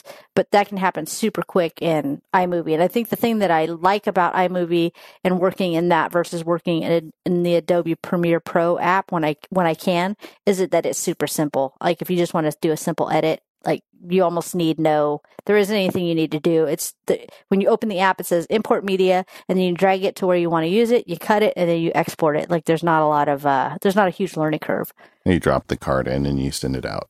yeah super simple Uh, uh, how much work is it to apply that filter to remove noise? Maybe some people at home want to use that. oh it's really easy. So, um, as an example, if you go into iMovie, if I can describe this, you import the media and then you cl- uh, click on it once to select it on the left side of the screen. Well, the way I have it, uh, and then on the other side of the screen, whichever one you've chosen, um, you see the video. Above that, there's a toolbar, and in that toolbar, if you just click on each of those things and play with it, I guarantee that you're going to be um, you're going to be overwhelmed with excitement at how easy it is to stabilize the video or to get rid of that hum because you have these options that are right at your fingertips, literally like two clicks away, three clicks away if you include selecting the clip that you want to apply these changes to, and then another clip to select the the feature in the menu bar, and maybe another one to adjust a slider to say you want to reduce the uh, hum, the loud hum by 50% or 75%. And that's literally it. So simple. And if you take any video outside, you should use this. I can't, I mean, I think it improves every video shot outside. I mean, you get super geeky if you wanted to really do a good job of getting rid of the hum. It's it's you take it. You there's additional work that you can do to record only that ambient noise, that sound, and then you match it, and then tell the tell the. That's a a longer process and not as simple, but at a very basic level, you're just kind of trying to get rid of, like you said, that that outside noise. Doing it in iMovie this way is su- super easy. This episode of the Mac Power Users is brought to you by Fracture. Get those beautiful pictures off your computer and on your walls with Fracture, just in time for Father's Day. Head over to fractureme.com slash podcast and tell them you heard about it on the Mac Power Users. We spend a lot of time talking about pictures here on the Mac Power Users, but not enough time talking about what you do with them after you have them in your computer. Specifically, how do you get them off your computer and on your walls? The answer for that is our longtime sponsor, Fracture. Fracture is a photo decor company that's out to rescue your favorite images from the digital ether. Just upload your favorite photo and they'll print it directly onto glass and add a laser cut rigid backing. So they're ready to display right out of the box. They even include the wall anchor. Not only does this free you from the nonsense of going to the framing store and trying to pick the right frame and then realizing it doesn't match your room, it actually looks better. Fracture prints allow you to focus just on the image itself, and because it's frameless, it stands out while still matching any decorating style. I've got these all over my house. Uh, we even have seasonal ones that we change through the seasons of the year, but they also make great gifts. And you know, Father's Day is just around the corner. I'm a dad, and I can tell you, getting pictures from my kids actually works on me. So if you can't figure out what to get dad, upload a great picture of you and dad together, send it to Fracture, and then you can have it to him in time for Father's Day. Fracture prints come with a 60 day happiness guarantee, so you're sure to love your order. Each fracture is handmade in Gainesville, Florida from U.S. source materials in their carbon neutral factory. So what are you waiting for? Get those pictures off your Mac and off your iPad and onto a fracture print. To get a discount off your first order, visit fractureme.com slash podcast and don't forget to mention Mac Power users in their one question survey. It helps support the show. Once again, to get that beautiful print, go to fractureme.com slash podcast. And thank you, Fracture, for sponsoring the Mac Power users. Um, so, Leanna, any other tools that you're using to edit video that we should talk about? Um, yes, as uh, previously mentioned, uh, I do use Hightail to share and transfer large files. Before I do that, and that's usually for a final output, that's not something that I'm using to get feedback on a clip from somebody. That would just be a cumbersome process. There's an app, a web based app called frame.io um, that is brilliant for anybody wanting to share footage and get feedback. Uh, in frame.io, I can upload clips or portions of shows as an example for somebody else to see. Maybe it's an editor that I want to have something specifically done. Let me go back actually. Uh, this is something that was used during the feature film that we mentioned at the very beginning of the uh, of the show, Bokeh. Um, clips could be uploaded to Frame.io and shared with an editor and or a visual effects person, and there we can make comments next to the video, uh, and then uh, have that we can make comments next to the video so that the person that needed to take an action on that could easily manage that piece make the change and share it within Frame.io. The the advantage to using Frame.io is is just like Hightail, as I mentioned before. It's optimized for doing this type of thing. So where you could potentially do that in a private YouTube link, you've got to deal with all these other kind of controls and restrictions outside of or that are part of YouTube to be able to share these things. Um, whereas Frame.io is built specifically to um, as a pro- post production workflow to share edited video clips with people who are editing or um, applying visual effects uh, between a team so that everybody can comment and you, the changes can be tracked within Frame.io. Yeah, I use a similar service called Wipster, W I P S T E R. Sometimes when I make screencasts for companies where we do a similar thing where you have a workflow, they can see it, new versions can be looked at, and uh, you can identify comments to specific uh, points in the video, so you can go through. Right. Yeah, it's pretty slick. It's it's it's very um, it's it's, it's a really handy tool, and uh, while it's something that I feel like I've been using for the last maybe year, um, for sure it's one of those those tools that I'm sure a lot of people in the industry were thinking, why hasn't somebody done this yet? Well, it's been done. Well, now that everybody in the industry is thinking, how do we keep this secure? Because apparently hackers are now stealing movies. Oh yeah, Pirates of the Caribbean. Yeah. I always wonder, I often wonder sometimes. You ever wonder if those are just like the iPhone leaks? Is that a real leak? Is that a real? Is that a real? Or are you trying to get some buzz around the new Pirates of the Caribbean? It makes you wonder. it does. I'm sure uh, maybe it's a little bit of both, like everything. Right. You know, not that simple. like, where did that come from? How did you get the whole thing? So, so you're using the iPad and you've got the 11 inch MacBook Air and you've got the Mac Pro or MacBook Pro. Um, how does the iPad fit between those devices for you?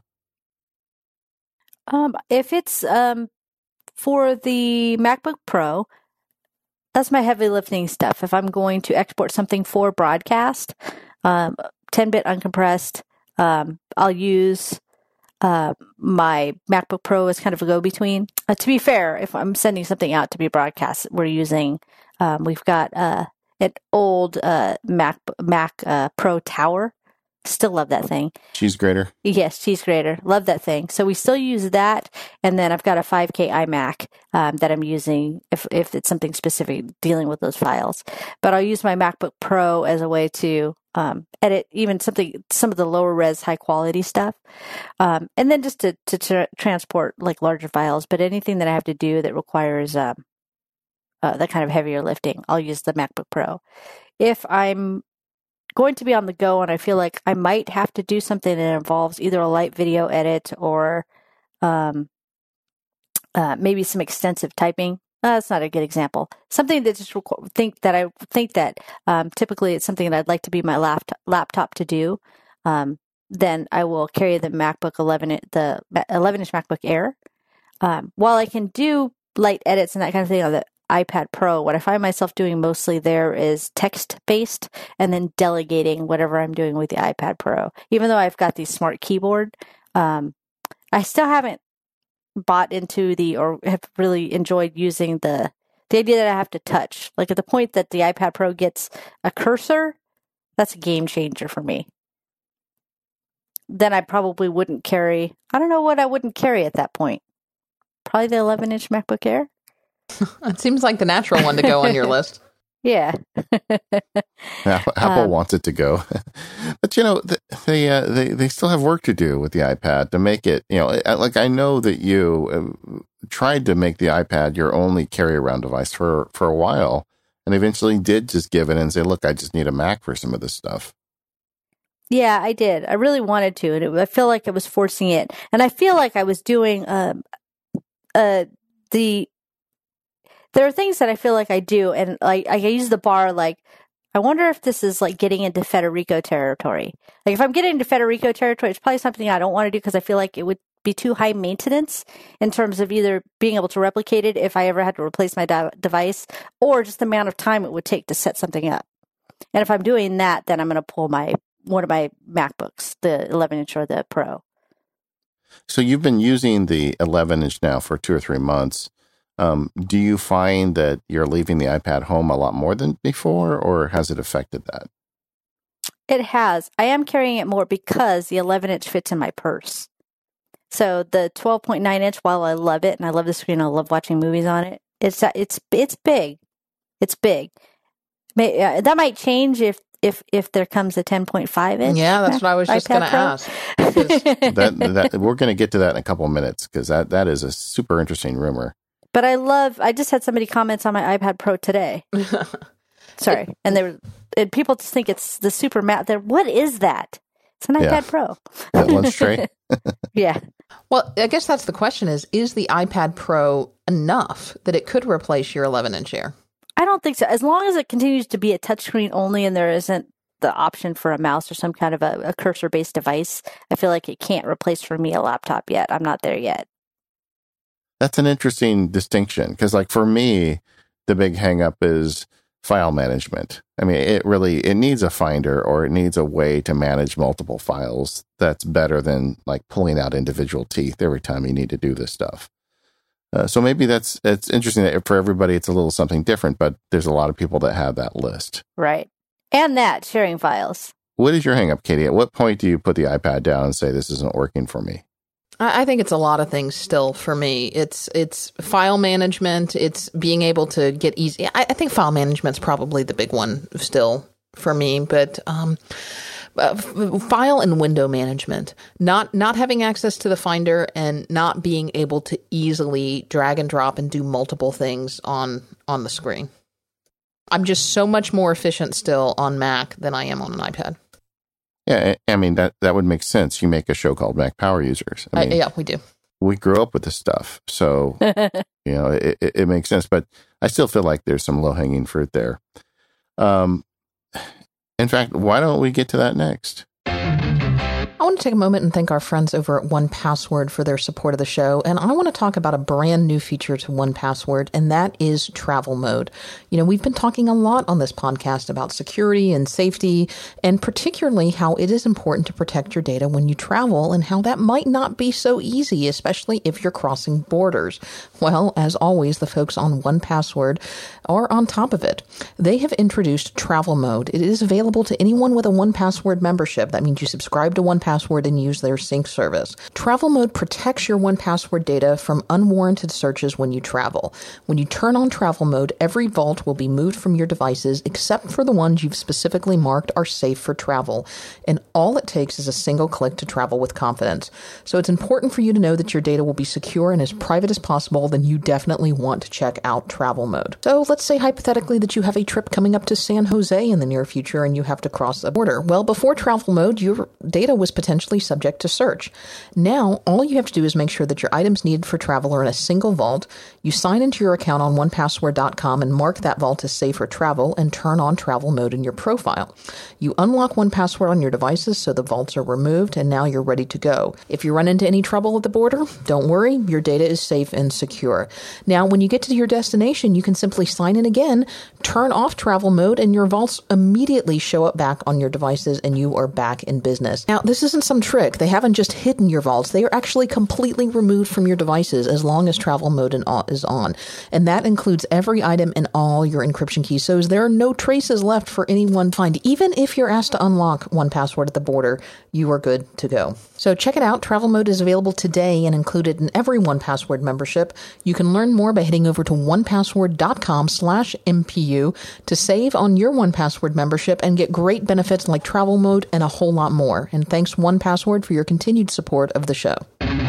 Okay, so is this show hits the airwaves, we're a week away from WWDC. And this year, it seems like uh, we were talking before we started recording that there's a lot of rumors floating around already about some interesting things that may happen from Apple.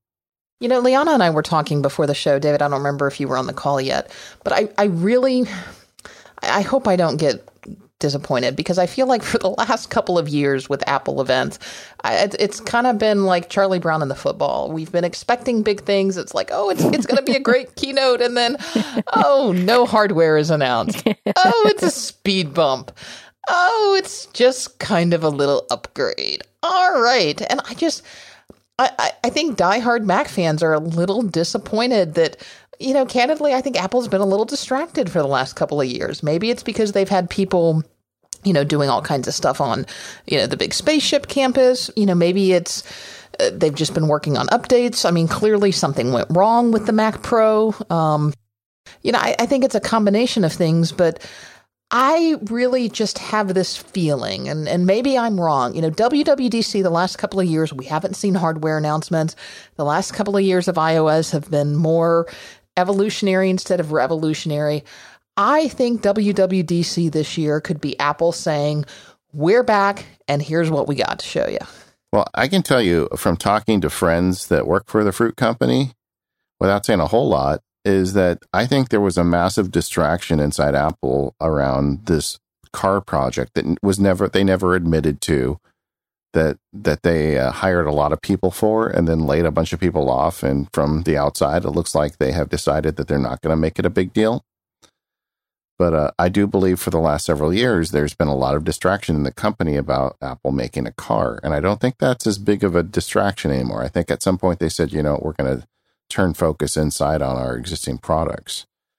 Um, so let's just kind of take it by category, uh, starting with the Macs. I mean, do you guys feel like you're going to get some new Macs next week?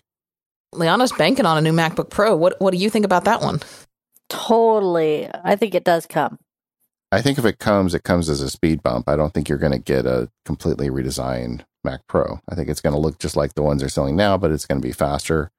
Maybe have some improvements to the keyboard. Yeah, you know? I, I, I don't think it's going to. Apple is not going to admit there's anything wrong with the MacBook Pro. I think we're going to get the new latest generation Intel processors. I think we're going to get 16 gigabytes of RAM. Wait, is that right? 16? Yeah, 32. I think we're going to be able to go up to 32 gigabytes of RAM on the MacBook Pro because um, they cap out at 16 now, correct? I have to look. What do I have in mind? Um, I think we're going to be able to bump up to, to 32 because I think that's been something that's been holding back the pros.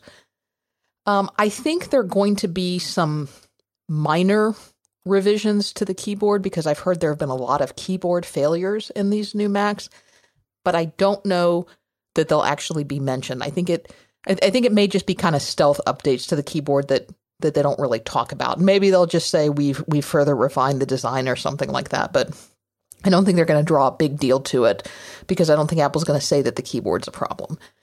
Just in the last week on my MacBook Pro, I'm having suddenly issues with the spacebar where sometimes it doesn't trigger, which is kind of funny when you read a contract and there's no spaces between words.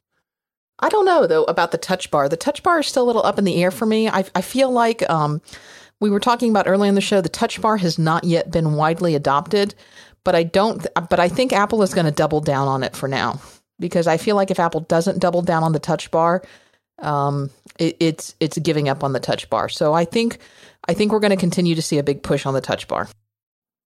I think that'll be interesting.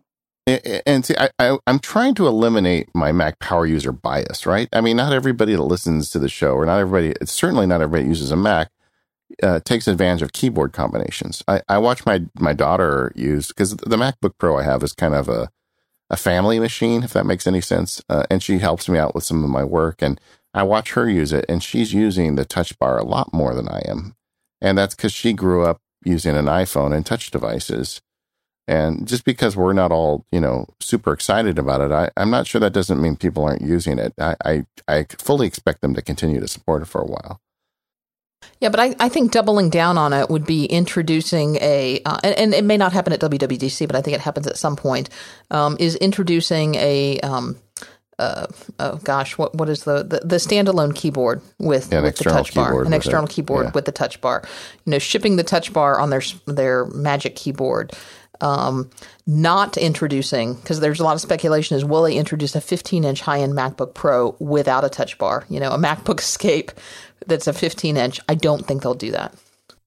Yeah, and I I don't think that we're going to get the plain MacBook, you know, the the ultralight MacBook with a touch bar. I think that there's you know the whole point of that thing is so light and when you add the touch bar, I think it's going to add battery requirements and frankly, it just wasn't designed for it. And I think that case is, doesn't have much room to play with in there.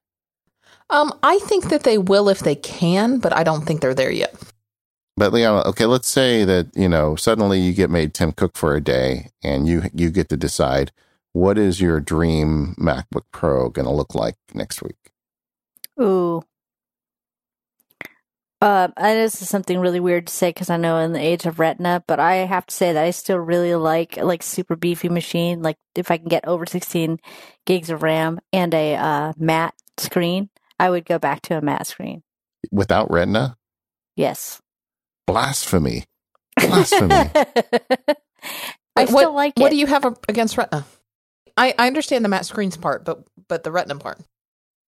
Uh, I don't have anything against it. I think I just prefer the matte. I don't know if it's just something that I'm used to seeing. Like I like the way the Retina looks, but I want Retina when I want it. Like I'd rather just connect to an external display that's Retina and work from a matte screen. Yeah, well, that's not going to happen.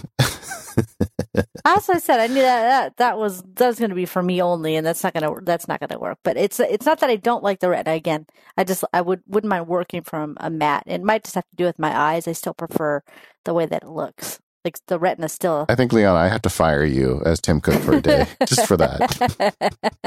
I don't I don't I don't get picked to be the to to talk Tim Cook for a day. Yeah, you lose that. You just lost that job. I just lost it. Shame on you.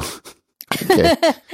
All right. We also got this rumor circulating around, and it's I think it's much more than a rumor now of a 10.5 inch iPad. So, um, and 10.5 inch is the screen size. The actual uh, we're, we're seeing cases leaked now, and I just feel like there's so much smoke here. There must be fire. But it's an iPad that is slightly taller and very slightly wider than the existing 9.7 inch iPad, but the screen stretches across um, you know, edge to edge and much higher. So you get a 10.5 inch screen size. So you're getting a screen size somewhere between the two existing iPads and a body that's about the size of the existing 9.7 inch iPad. Um, what do you guys think of that? Think it's going to happen, and are you excited about it?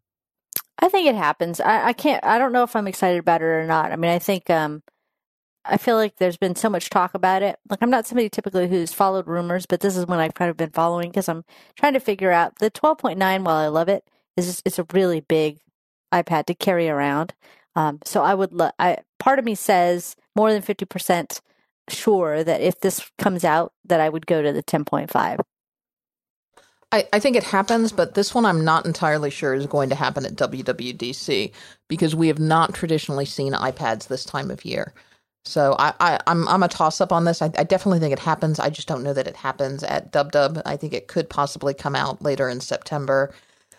I am interested in this personally, although I, I may not get the first generation that comes out because I feel like I, you know I just bought the 9.7 and I'm not even near maxing out its capacity yet. So you know, there's there's really absolutely no need for me to update my iPad at this point.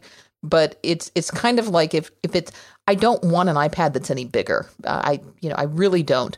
But it's kind of like if I could get an iPad that's the same size and have more screen, well, why not? That's that's that's kind of just a gimme. Yeah, I, am with you guys. I, I, think this is a really interesting product, and it, it may be able to, to, walk, you know, between both lines, give you a smaller form factor at the same time, giving you a pretty big screen. I mean, one of the things I really love about the big iPad is when I'm working on large contracts where there's a, there's small text, it gives me a lot of room to have like a drag Dragon Anywhere window open and also annotate. And on the 9.7, it's it's pretty hard to read that stuff. Another thing I really like doing with the big iPad is sheet music. I play a lot of music, and sheet music is hard to read on that little screen with this uh, with my eyes. Um, so it would be interesting to see what they do with that. But you know, the iPad sales have continued to go down over the years. The product hasn't taken off the way they want it. And I could easily see them announcing this along with some big iOS changes, which we'll talk about in a minute, to try and kind of light a fire under the iPad and get people excited about it again. So I, I guess part of me is also concerned just with the, the fact no, don't get me wrong, iPad sales are still good. I mean, if you break them out of Apple, they're they're still an amazing business for somebody. Yeah, it's like a yeah. Yeah. I'll, I'll, take that business. right. Right. I think it's still like a Fortune 500 business in and of itself. But um, I, I, I kind of wonder how. I, I know that the iPad is a little bit of a pet project of Tim Cook's. I know he loves the iPad and that he personally uses the iPad quite a bit. But you kind of wonder in terms of time, money, and resources how much they're going to continue to pour in the iPad with the returns not not necessarily being where they they hope they are. And I don't think it's necessarily a problem of people switching away from the iPad or, or those types of things. I just think it's a problem that people just aren't updating them as frequently as they would like. I mean, my I think about everyone else in my family, all the normal people in my family have um have had the same iPads for 3 to 5 years. You know, and unless they break or unless there's a significant reason for them to upgrade, they they just don't need to. They all they all have iPads, but they they have you know, an iPad Air or um, I think you know, or an I- original Retina iPad Mini, or you know, or even some in some cases older than that. And for what they're using them for, they're it's fine. Yeah, that, that they're a victim of their own success in that regard. Where an old iPad, because I mean, the the way the by its essence, the product doesn't, it's not going to overheat. It's not going to have a lot of the problems traditional computers have. And for whatever reason, where people like to replace their phones every two years, with an iPad, I think they treat it more like a refrigerator and they use it until it stops keeping their food cold and then they get a new one. I, I, I have a definite opinion on this. I, I, and I've written about this at MacSparky a lot, so I won't bore everybody, but I feel like the underlying problem with the iPad fundamentally is software. It's that, you know, they sell it as a computer replacement, as a laptop replacement and iOS is constrained by being an, an, a phone operating system, and they have not taken the you know they just have not unleashed the iOS for the iPad in a way that people can get real work. We talk about this. It seems like every week where people want to use the iPad more, and there's something. It's always something that they can't do on it.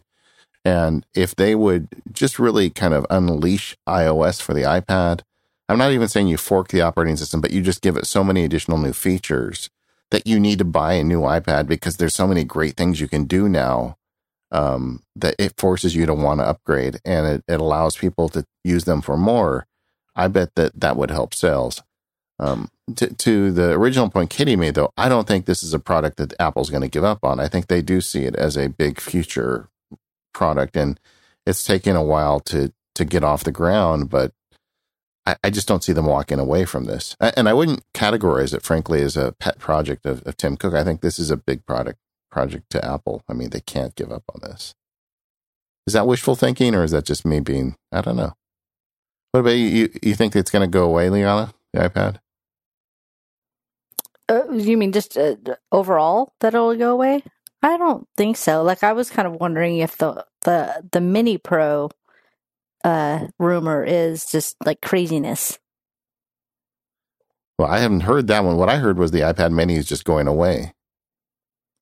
Yeah, I don't remember where I saw it. At one point, I saw like a, this was a little while ago, so it might not be relevant anymore. But there was like a, a the idea that there would be a yeah, just a, a, mini that has pro features, like being able to use the pencil with it.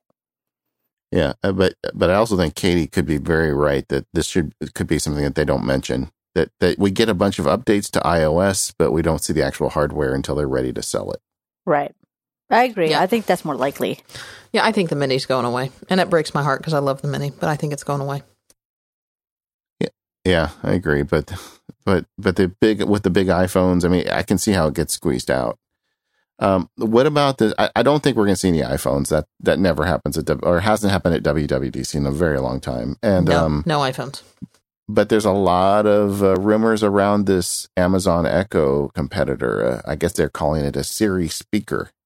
What do you guys think of that? I mean, I think that's interesting. I think it's one of those things. Um, uh, hang on, hang with me on this one, but uh, related to the music management show uh, or the audio management show.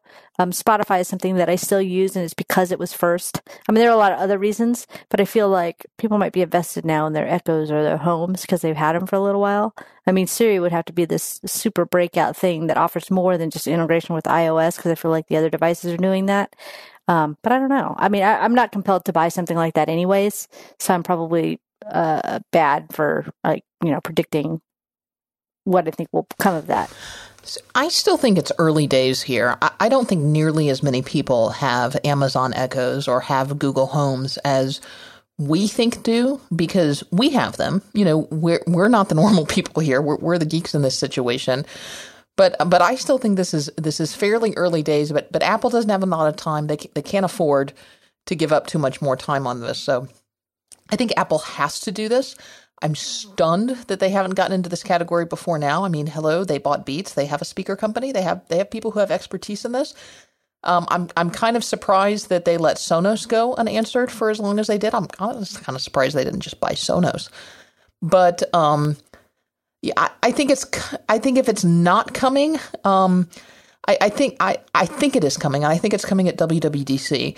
But I can also see a possibility. It would not shock me if we get all the Siri hooks and we get all the APIs, and it strongly hints that there's more coming, and then we actually see the hardware in September. Because Apple does that. You know, they build in the hooks, they get things ready, they get developers building things, they get more things interacting with Siri, and then, oh, by the way, here's what you were building it for.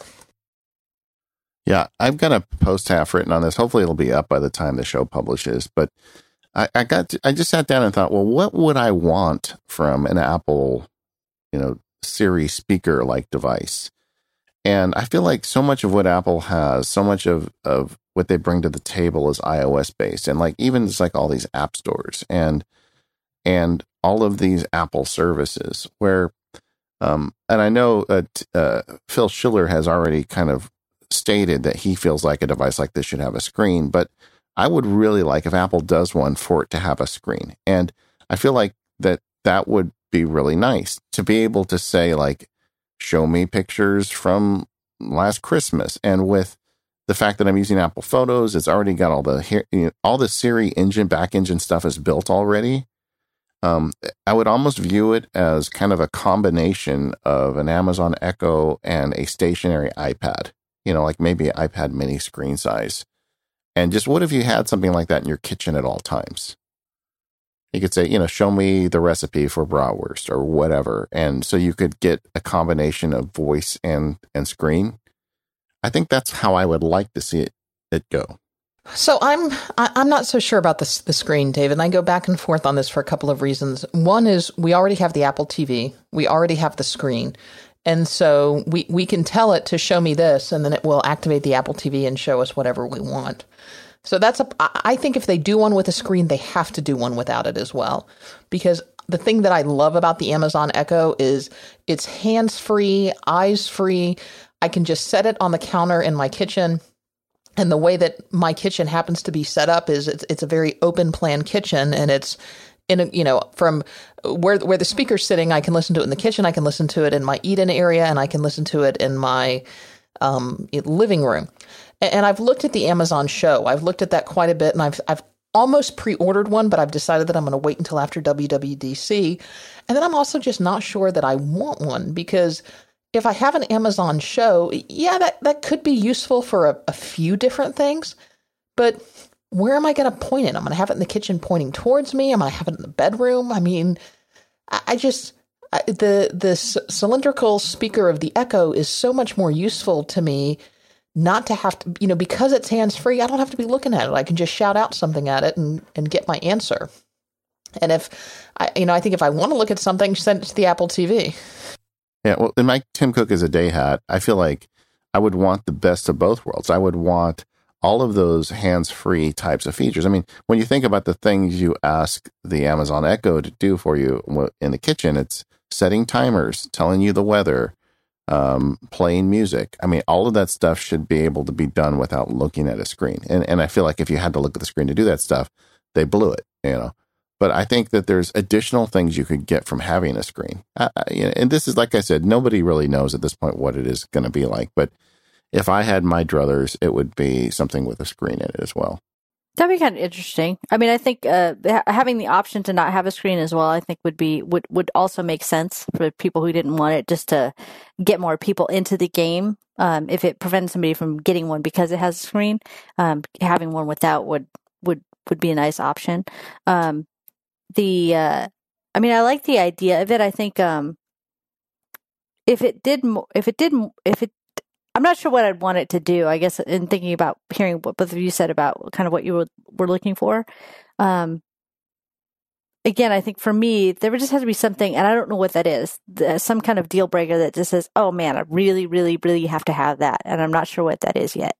Um, but uh, having the screen as an option for things in the kitchen specifically, we are talking about that. It would be nice to be able to say, show me a recipe for this thing. But I guess it depends upon, you know, who you think is, is going to be using it um, and what the other features are. I feel like uh, it could potentially cost, like the cost might be prohibitive for some people if it, again, if it, if it only comes with a screen. Um, and I think if they're going to get in the business of doing it, like if we want to go back to talking about, you know, Apple TV getting into TV more than just doing the Apple TV. If there's some kind of hook, and again, I don't know what that is, but that uh, related to something in that realm, it might be more compelling to me. Well, I do think you know it's it's Apple, so I don't think they're going to release both. I think they'll pick one at least for the beginning. And, and maybe one will come later. Uh, the, the, two comments that I'll make, and, and then we can move on to another point, is one, keep in mind you have a screen not only on the Apple TV, but also on your wrist, and also on your phone, and also on your iPad. So there are multiple screens that it could tap into if it needed to. Um, the other point is for any of this to happen, Siri has to get better. And I really think that first and foremost, that's what they need to focus on at WWDC. They need to focus on opening Siri up to developers, making Siri smarter, letting Siri have more interactions. Um, but Siri has to get better because I am so frustrated with Siri right now. Um, it, it's it's just painful to use for anything more than the simplest of tasks. So uh, be- before they even need to branch out into this, I, I don't want a Siri sitting on my countertop that is the same Siri we have today. Yeah, good point. It, you know, it's interesting. I I, I would uh, argue that Siri's not. I guess everybody has their own experience, but uh, Siri is working pretty good for me in a lot of ways. We we talked with Clayton Morris a couple weeks ago, and he talked about how he's using the Gboard, the Google keyboard on his phone, so I downloaded and was experimenting with it. They have the Google voice dictation built into the Gboard, which is cool. And I always, every time I'd used it, I'd been impressed with it. So I did some tests uh, dictating to Google Voice and dictating to Siri, and I had pretty much the same result with both of them. They were both snappy and they both had very few errors. I I was surprised that there really wasn't much difference between them. I think the problem with the Siri that I experience is uh, they're, they're doing good at capturing the words, but they're not doing as good a job processing the words and turning them into action. So when you want Siri to go and, and conduct work with the words you gave it, sometimes you get into dangerous waters. Uh, but but we still haven't even talked about the operating systems. Um, but before we get to that, one other thing, I, I feel like we're going to get some kind of news about Apple having its own TV content. Everybody's doing that. You know, I uh, um, I was talking to a friend that went to um, what's that Robert Redford uh, Film Festival in Utah, Sundance. In, uh, Sundance, and he was saying every room he went into, there were people there from Amazon and from Netflix buying all these movies. Um, and and that seems to be a big thing. And these technology companies are are owning content. I think it's time for Apple to get in the game. We're hearing all sorts of whispers about that. Yeah, I think that'll be interesting. I mean, I think there's so much content out there now, though. Like, I'm not of the, I, I don't, based on what I'm seeing, it's not all that great. so we might have more players in the game if people come with more original series and we're not just rebooting Spider-Man for fifty thousandth time. Um, I would like to see something like that. Um, I, I, think they should just give a pile of money to Leanna Lejo and let her make something cool. Woohoo! I think that'd be fun. There'd be a lot of goofy stuff involved, but you know, it would be original content. all right, so let's talk. I, I, don't know. All my all my favorite shows are back on again. I mean, uh, Twenty Four's gotten rebooted. The X Files has come back. Star Trek is coming back. I mean, all all of my favorite shows from the '90s are coming back on now. So do you like the reboots? Like, do you like yeah. 24 oh, Full House? Full House is back on. Right. See, that's what I'm saying. Though. yeah. See, all these things are being rebooted. It's like, did we need really, really need to reboot that? I don't know. I heard, I heard, I saw the other day uh, that Roseanne is coming back. I'm like, oh my yeah, goodness. I heard that. Oh my goodness. Yeah. Um, I was like, we don't. Yeah. Yeah. I, I don't. I, I, I don't think we're going to see the TV service at WWDC. Sorry, David. Well, I'm not saying a TV service. I'm saying that they're going to start because uh, they already have a, an app like reality show. Well, they they can't even get carpool karaoke and the app for that out. I feel like we're going to get more information about that. I, I just feel like that they are going to start getting their own content because I feel like they feel like they have ah, to. That's right, Planet of the Apps. Yeah, delayed. Um, the uh, okay, real quick on Mac OS. We'll get to iOS in a minute, but Mac OS. Anything you guys want to see in Mac OS coming out? I can't think of anything. I feel like uh, uh there's uh, this is one of those instances where I kind of mentioned it before. I don't know, like with Ulysses, I didn't know I wanted it until I had it. I feel like uh, the like the OS, I feel like does a lot for me now. I don't know if there's anything I can think of that I want that I don't currently have. Yeah, it, it is. Um, the Mac is a very mature operating system, and uh, I would like to see improvements with the built-in dictation, which we get every year. It gets a little better with a new, you know. But the, my list is really short at this point. Mail, mail, mail, mail. right, yeah. mail. But you have options. You don't have to use Apple Mail. A- and Apple Mail, frankly, has got better over the last few years. So I mean, but the, the, it's like we're we're down to the thousand grit sandpaper with some of the stuff. It's not like uh, we're looking to reinvent things. And, and, and to a certain extent, I feel like they try to add big features to just have something on the tin, and none of them are really that useful. I mean, who uses Siri on the Mac at this point? Do you guys use use it? I, no, I don't. I use it to play music on iTunes. I'll say, you know, play John Coltrane, and that's kind of cool that it just does that for me. But no, I don't. I don't want any more big features. I just want you to take the features we have and make them better. Yeah, all right, iOS. I feel much differently about iOS. um, we, you know, we've been dancing around this one the whole show, but but last year at WWDC, okay, uh, actually, there's a history lesson here. We go back two years ago, WWDC. They said, "Hey, we understand that the iPad is a little different than the iPhone.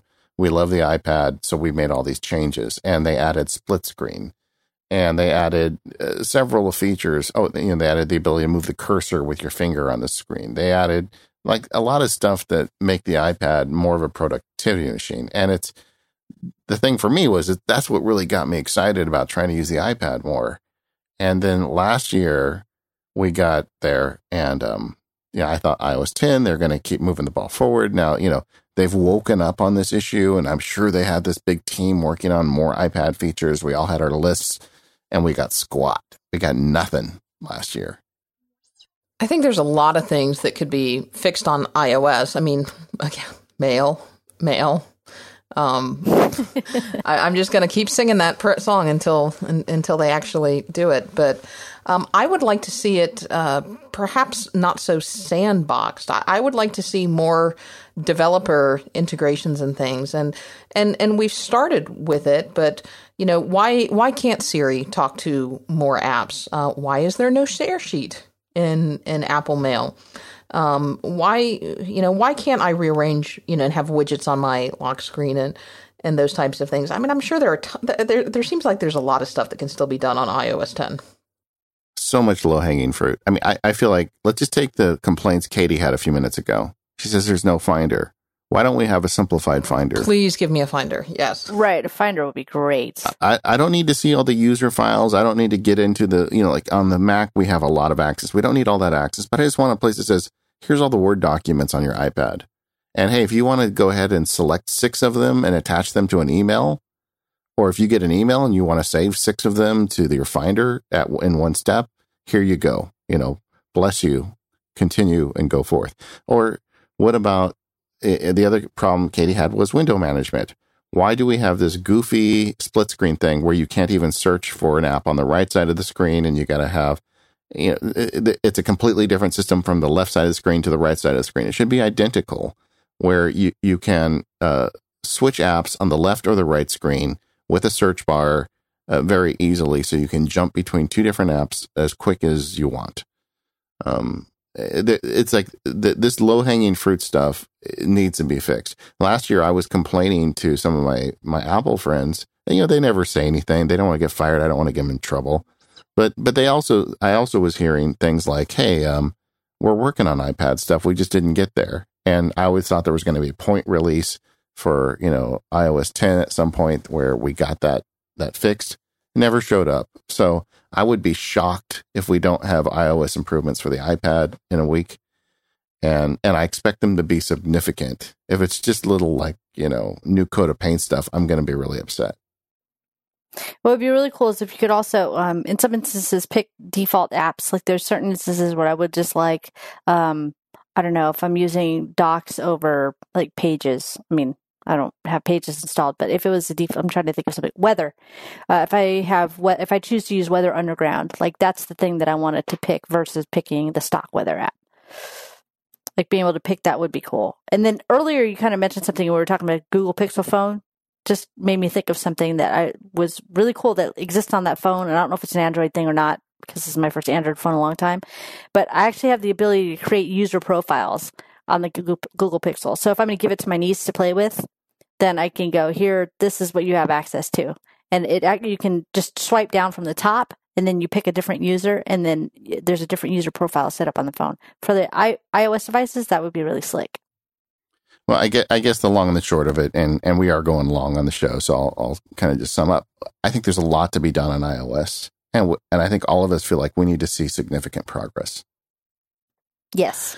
Well, in just one short week, maybe we will. So uh, we do have a feedback show between now and then, folks. So you can send us your email to feedback at macpowerusers.com or continue this discussion in our Facebook group. You can find a link to that. It's a uh, uh, facebook.com slash group slash macpowerusers, and you can uh, continue that discussion there.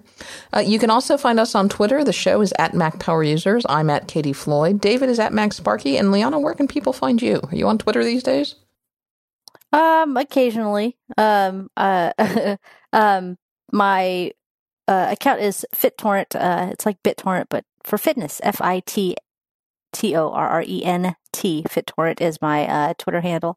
Um, I occasionally will tweet about fitness these days, but I'm pretty active in the Facebook group. So, yes, you are. I like that group. It's a great group. It is a great group. Great group. All right. Well, we will see you all um, in a week. We'll have your feedback then, and then we'll be talking about WWDC in no time. So we can't wait to see uh, what Apple has in store for us. So we'll see you all. Oh, we do have to thank our sponsors for this episode.